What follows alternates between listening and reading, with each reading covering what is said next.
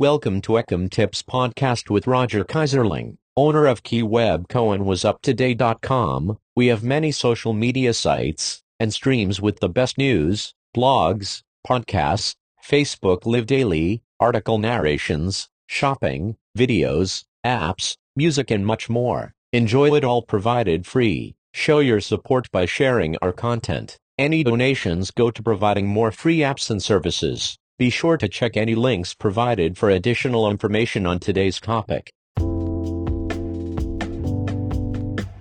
It's been crazy busy doing something I really didn't want to do. I stayed up all night. The numbers require this. My transfer from eBay being my primary business location to my Key KeyWebCo shop. I am not saying in any way that I am closing eBay or that eBay has any less value for certain things. What I am saying is I cannot afford to have 1,300 listings in eBay when only a very tiny percentage come up in eBay search. The excess listings also weigh down my eBay store making its metrics lower because of fewer sales based on the volume of listings. eBay is still very important to my business but it's now just to flip products that come up in a search. Not many. Also and very important, my large customer base and many products buyers look for me to carry on eBay. This means that out of 1,300 listings only about 500 maximum should really remain on eBay. My KeyWebCo store has more items than I ever had on eBay and links to an almost unbelievable amount of good stuff. Offering way more than just shopping I would love to go on about it but let us move on.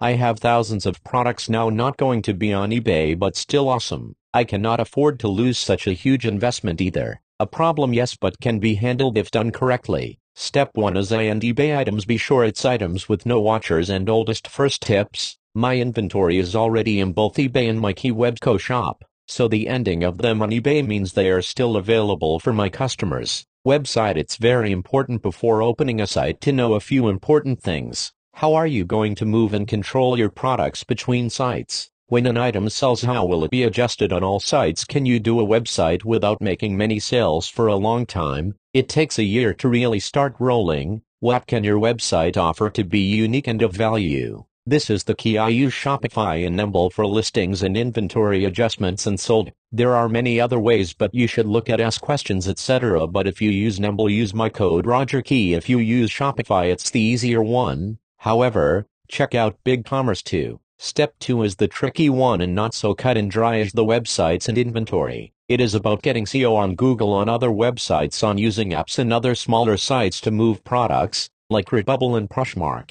SEO on any product to consumer platforms, like eBay and Amazon, needs to be researched and very specific. You must know your competition values, buyer demand and more. Doing it through your website store and microsites. Here is the good part you make everything available and can add all kinds of traffic getting content marketing plays a large part in all of it. Again this isn't cut and dry based on your niche etc. I will give what I am doing as an example. One thing I have to do soon, change my URL from keywebco.com going to my eBay store to have it led to my KeyWebCo shop. All advertising that I do on Facebook and other sites always led to my eBay store or a product on eBay. Item still on eBay will still have marketing but those numbers will be greatly reduced. Any advertising that I normally run do that led just to my eBay store will now lead to my other store. These are examples are to show that I am trying to redirect my normal marketing flow to a different location while maintaining eBay and improving it to function in the current world.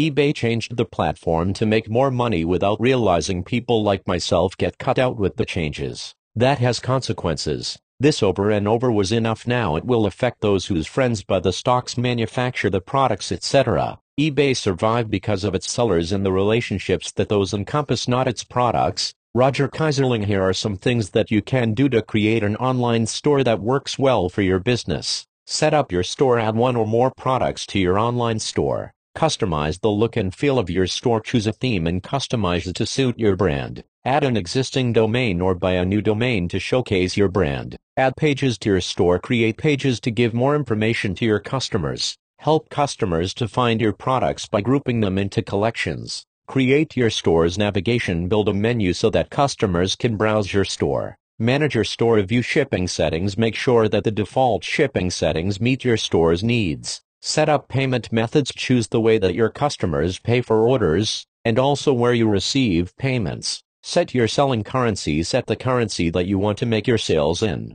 Customize the way that taxes are calculated on your store. Add store policies to your checkout page. Create your store policies and add them to your checkout page. Prepare to launch. Make sure that your store is ready to launch. Remove your password page and start selling to the public. LA